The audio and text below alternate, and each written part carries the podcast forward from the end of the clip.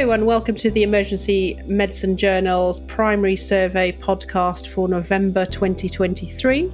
My name is Sarah Edwards, and I'm joined with. I'm Rick Body. Thank you very much for joining us for this month's podcast. And we've got a wide smorgasbord of papers that we're going to talk about uh, today. Everything from alcohol to cardiac arrest to cauda equina. So, I'm going to kick off today and talking about some of the disparities in emergency care, and this is particularly around alcohol and alcohol testing uh, for adult major trauma patients. Alcohol is a big problem not only in the United Kingdom but across the world, and its impact on health is can be quite substantial and quite significant. Uh, this month's journal sees a paper called Biases in the Collection of Blood Alcohol Data for Adult Major Trauma Patients in Victoria, Australia, with the first author being Lau, uh, Georgina Lau, and her team. This paper essentially um, was looking at in hospital alcohol testing and uh, trying to understand what biases happen with this alcohol testing around trauma patients. Essentially, they, between January 2018 to December 2021, they used the Victorian State Trauma Registry on adult major trauma patients that came in. And they were trying to understand um, who had alcohol testing and were there any biases or um, issues or anything that came out from that. And understand um, how it works in Australia generally with this system is that they often uh, just routinely test for alcohol for any patients that present for trauma um, and within the department. So it's really just trying to ascertain how they were doing this. So, this study included uh, just over 14,000 major trauma patients, of which 4,563, so 32% of them, had a blood alcohol test recorded. Having a blood alcohol test completed was significantly associated with age, socioeconomic disadvantage level, preferred language, and having pre existing mental health or substance use conditions smoking status, presenting during times of heavy community alcohol consumption, injury and intent, and um, Glasgow coma scales. So when we look at the disparities greater, there was higher odds of testing, as in alcohol testing, were associated with pre-existing mental health conditions, with an adjusted odds ratio of 1.39, with a confidence interval of between 1.0 2 to 1.89, and substance use, again with an adjusted odds ratio of 2.33, with a 95% confidence interval of 1.47 to 3.70. And finally, living in a more disadvantaged area. So, uh, looking at the quintile associated to that disadvantaged area, so, that, so those lower levels. Again, this had an adjusted odds ratio of 2.30 with a confidence interval of 1.52 to 3.48. Broadly speaking, what does that mean for us? Um, the, you know, from this paper, there is clearly some biases um, associated with the collection of blood alcohol data. And this has an impact not only on surveillance of alcohol related injuries, but actually probably needs a little bit unpicking. And actually, do we need to, you know, routinely collect alcohol testing information after all major trauma, irrespective of backgrounds and what's happening? But we need to understand the impact of alcohol on our trauma patients first before we can decide what we need to do about it and paired with this paper this month that comes from Australia is a, is a commentary by Vanessa Cubas and David Neumann, who titles their commentary Addressing Biases in Alcohol Testing for Trauma Patients. What is the solution? And they uh, walk you through not only um, some of the thoughts around the paper that we've just discussed, but also some of the differences that occur in different health systems across the world about who tests alcohol and who doesn't. And the bottom line is is really that I think ultimately no one wants to bias themselves or no systems want to bias themselves but what we know and from the work that they've discussed within this commentary is that even when it's mandated that everyone needs an alcohol level it doesn't happen and there are inherent biases that happen with the collection of even the blood and then who ends up getting that blood collected I'd be really interested to hear what you think, Rick, about sort of alcohol testing and biases that may occur with uh, major trauma patients and the commentary that goes with this. Well, I found it really interesting.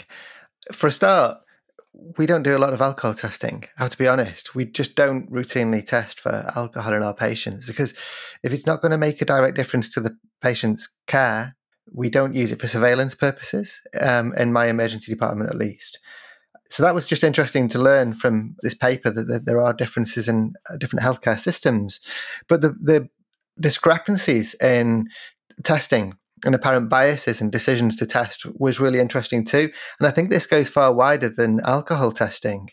You can think about this whether it might be an issue with regard to troponin testing or screening for hepatitis and HIV, for example.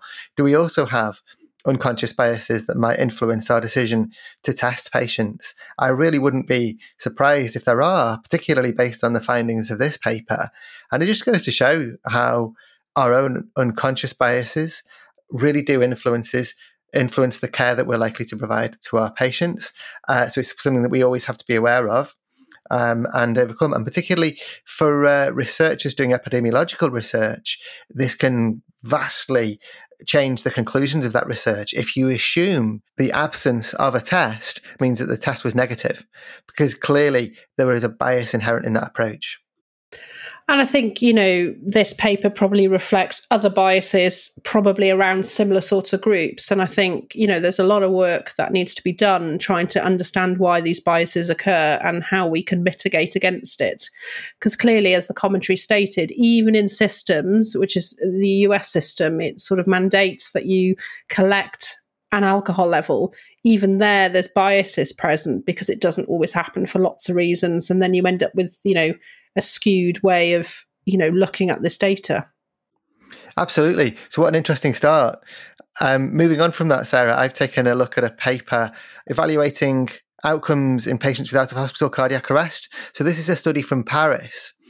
It's a retrospective study, and they've studied four 18 month periods between 2005 and 2018 and looked at trends in outcomes. So it's from from Paris, and their primary outcome that they were looking for was survival at hospital discharge with a good neurological outcome.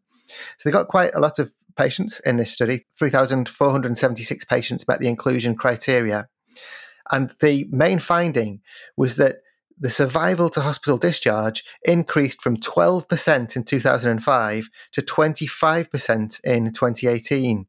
So more than a doubling in the survival rate. There was also an increase in the uh, rate of return to sp- of spontaneous circulation at hospital admission from 43% to 58%. So that's heartening in itself. Basically, what they've done to, to arrive at this is, is identify these four separate cohorts over that period and sort of incrementally evaluate how survival rates are changing. So you can see survival rates have got a lot better. But one of the beauties of this paper is in the secondary analyses because they've tried to explain that by having a look at what else might influence it. And they noted a couple of things that have changed. So there's uh, telephone triage improved with hand on belly. So if, if someone calls 999 or 112 in Paris for uh, help with someone who's collapsed, in order to recognize cardiac arrest in a timely way, they had a hands on belly initiative where they ask the person calling to place their hands on the belly of the patient and feedback how how often the chest was rising and falling, and that allowed earlier institution of CPR.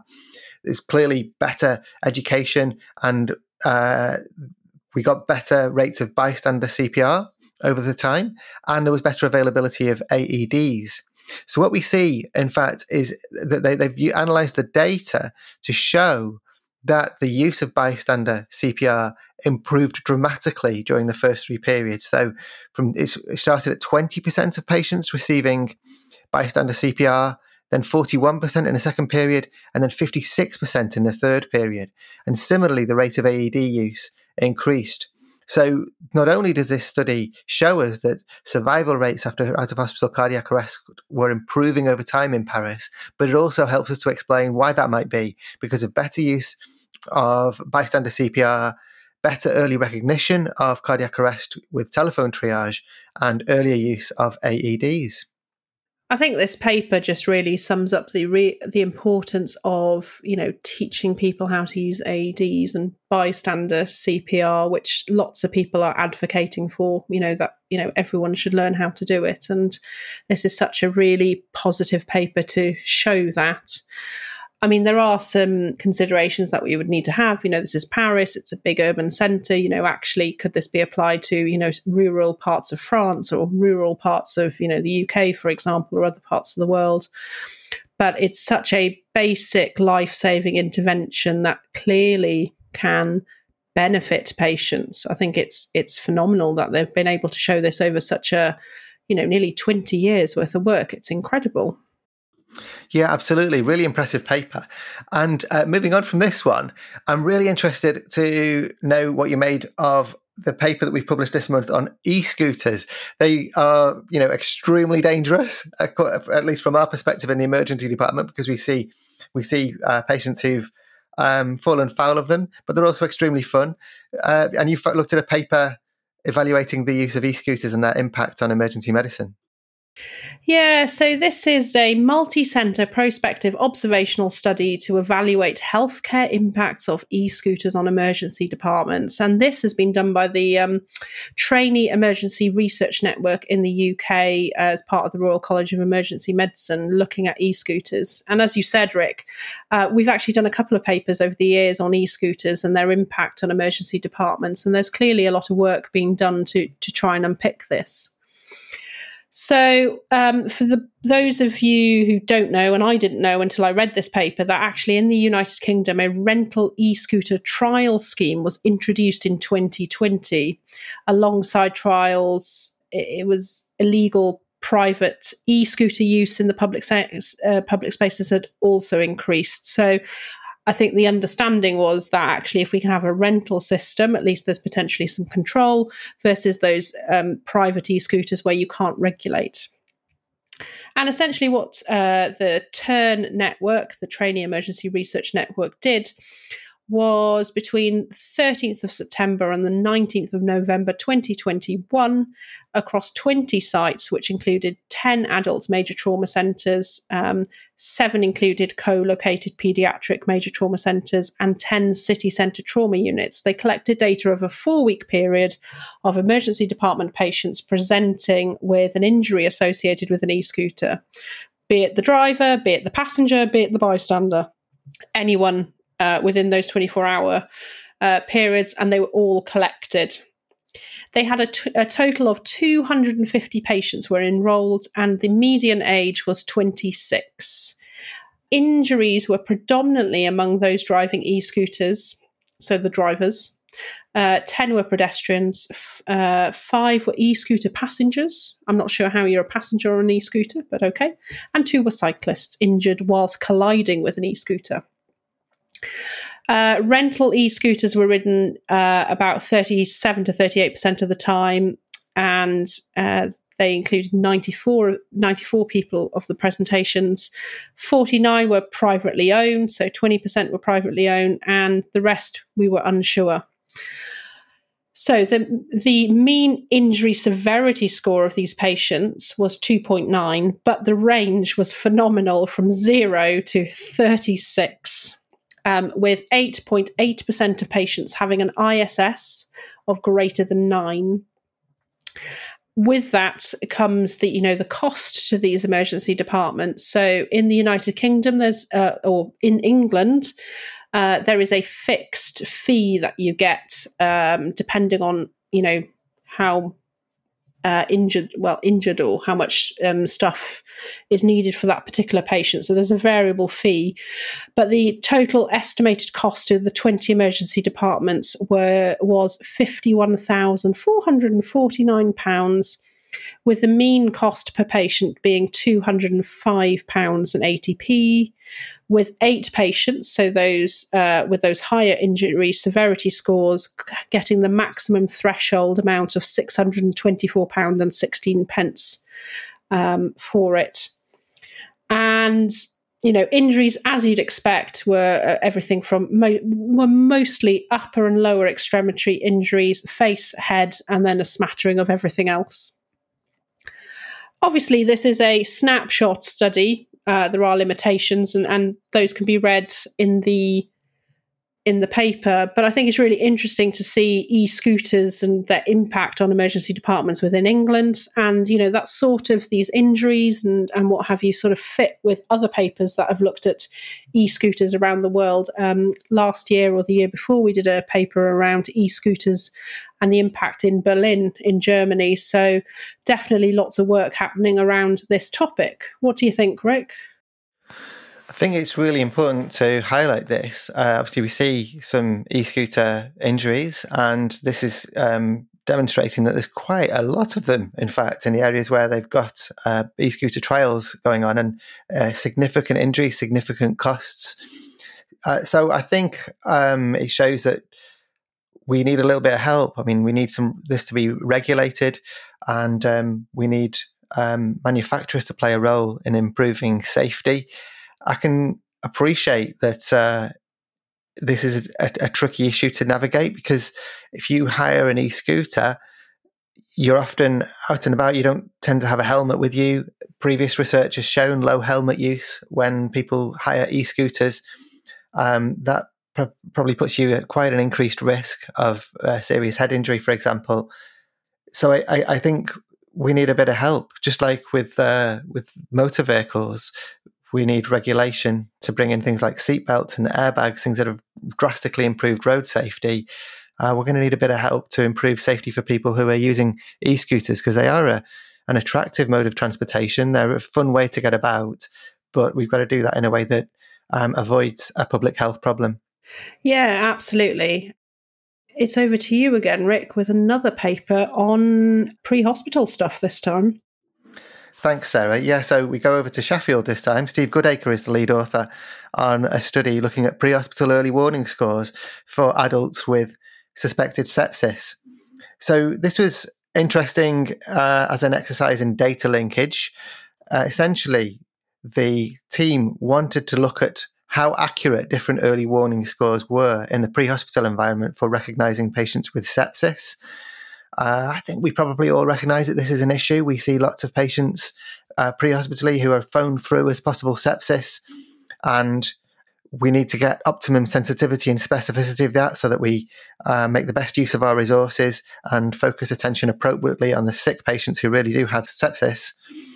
So, this is a retrospective diagnostic cohort study and what the team has done is they've taken data from the ambulance service, they've used NHS numbers to then link that to the hospital data and find out what actually happened to the patients. They tried unsuccessfully to use NHS Digital to get these data and had to go back and link it um, more directly between the organisations.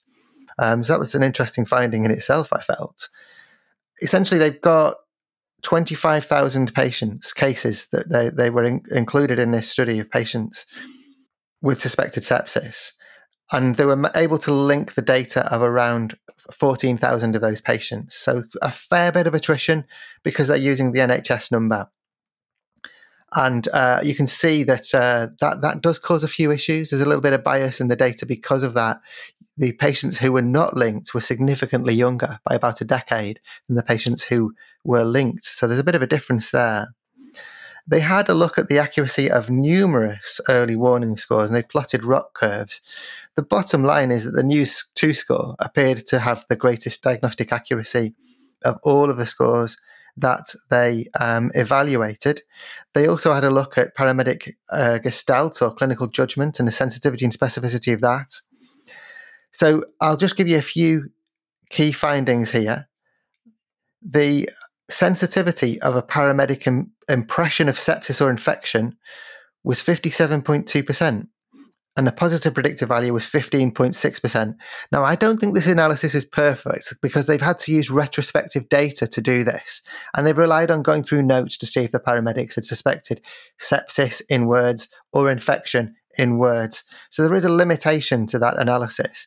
But a positive predictive value of 15.6% is pretty low.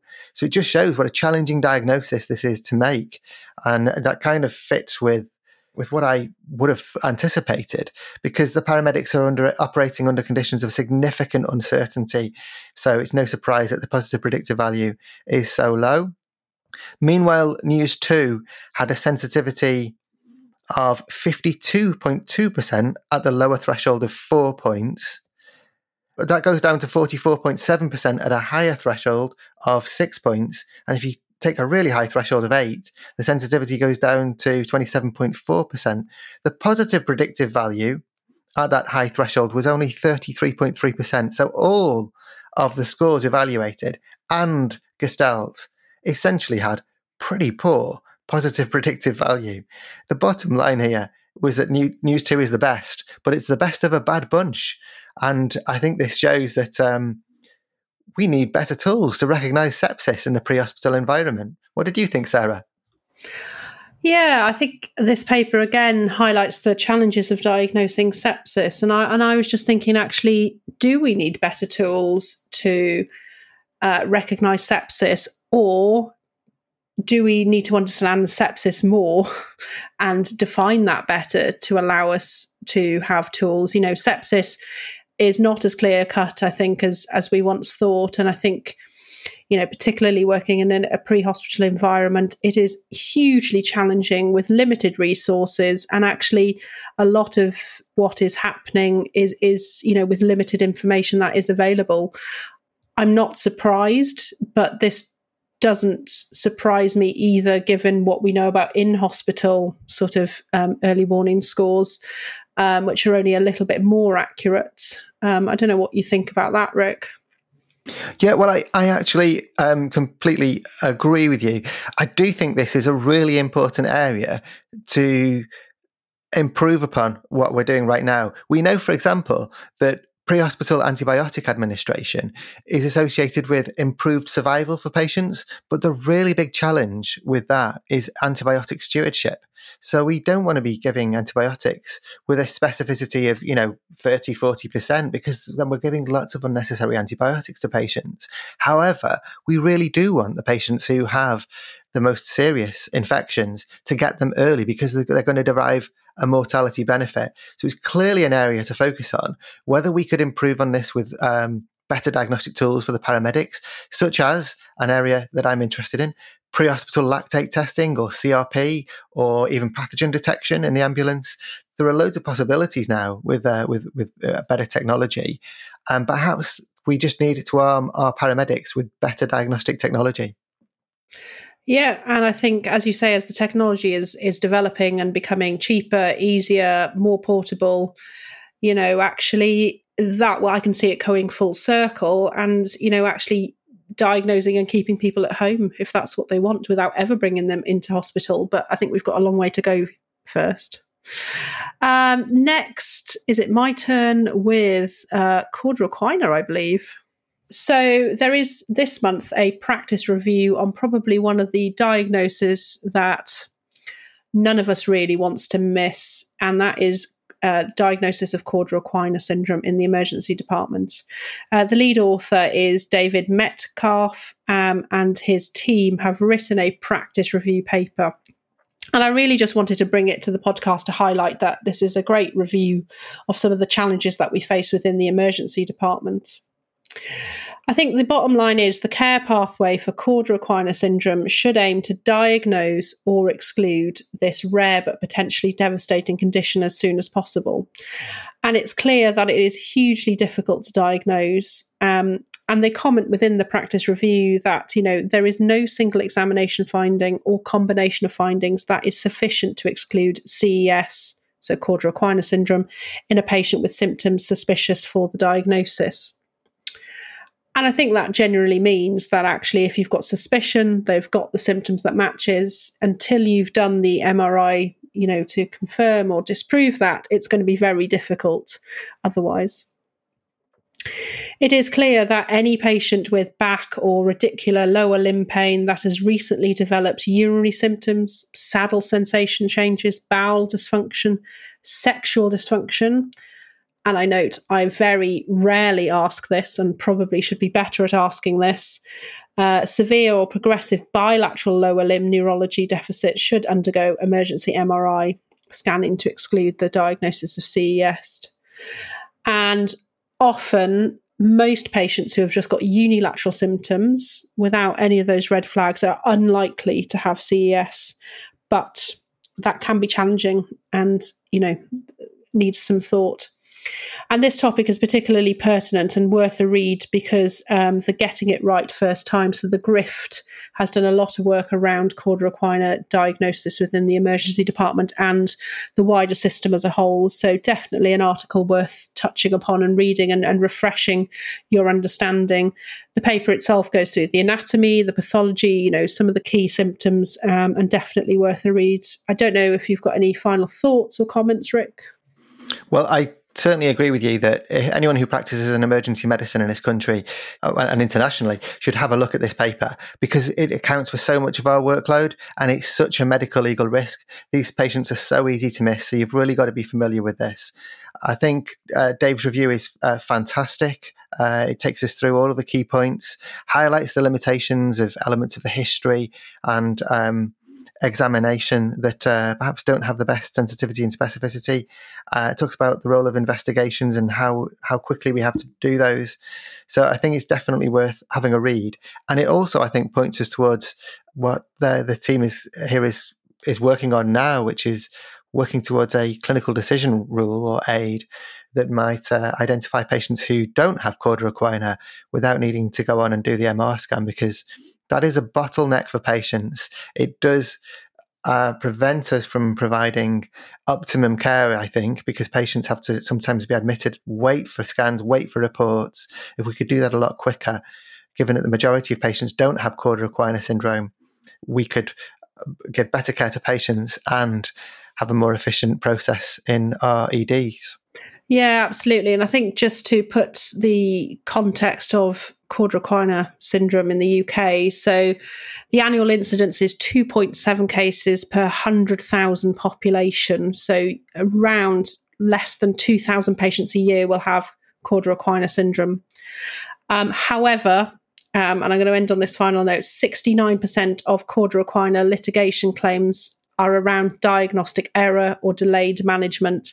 And most of these claims, so nearly 88%, are successful with costs um, in the region of around £400,000 per patient. So there is a huge importance, um, not only for the patient, but financially for us to get this right first time. Rick. Thanks, Sarah. So, the final paper that we've taken a look at this month is about understanding decision making around pre hospital blood transfusion. So, this is a qualitative uh, research paper written by Max Marsden as first author. In the paper, Max tells us that this uh, is part of his uh, PhD project. And essentially, he's run semi structured interviews with 10 pre hospital physicians to ask them about the factors that influence their clinical decision making with regard to pre-hospital blood transfusion. He's done a, he's done a thematic analysis and has identified three themes that were associated with uh, pre-hospital blood transfusion. Now, I'll just I'll talk through those in a sort of narrative way and try and bring out the meaning of this research.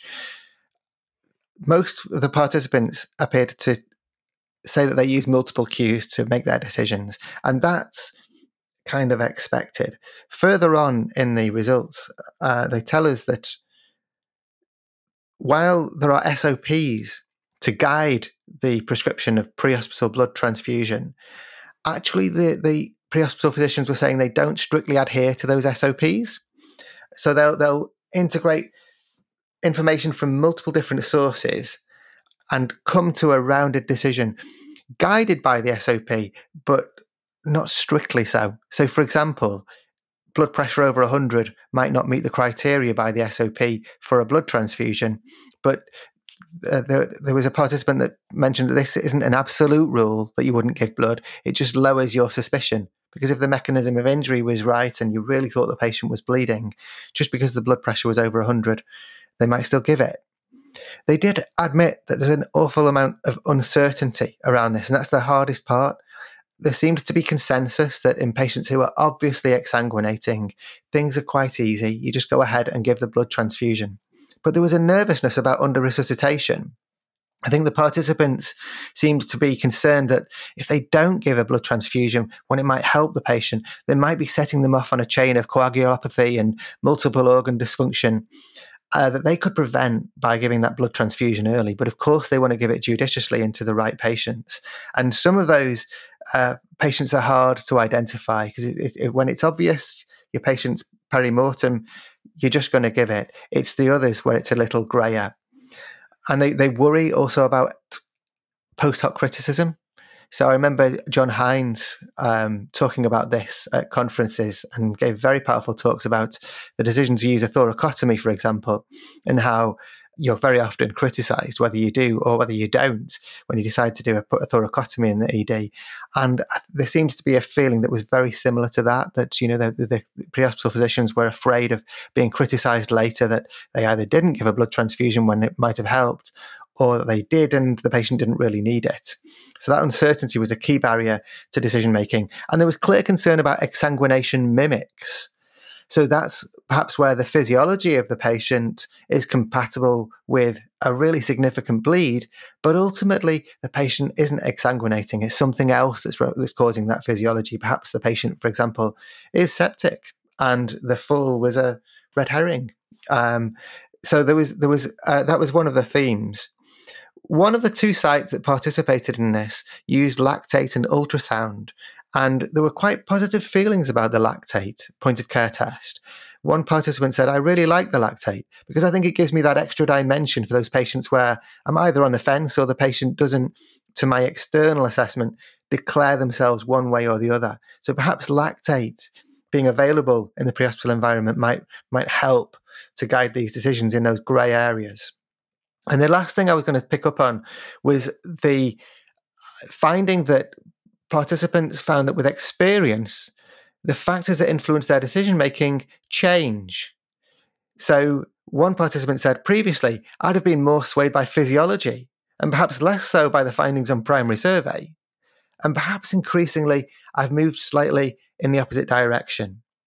And that, I think, is compatible with what we heard about the exsanguination mimics. So not just being guided by the physiology, but also what's the context? What's happened to this patient? Does the trauma seem to have uh, been likely to have caused uh, a serious bleed? And you integrate that into the decision making process. So it was really interesting to hear from these pre-hospital experts what drives their decision making and to see how we might do better in the future, particularly, again, relevant to my interest, with pre-hospital lactate testing coming in there.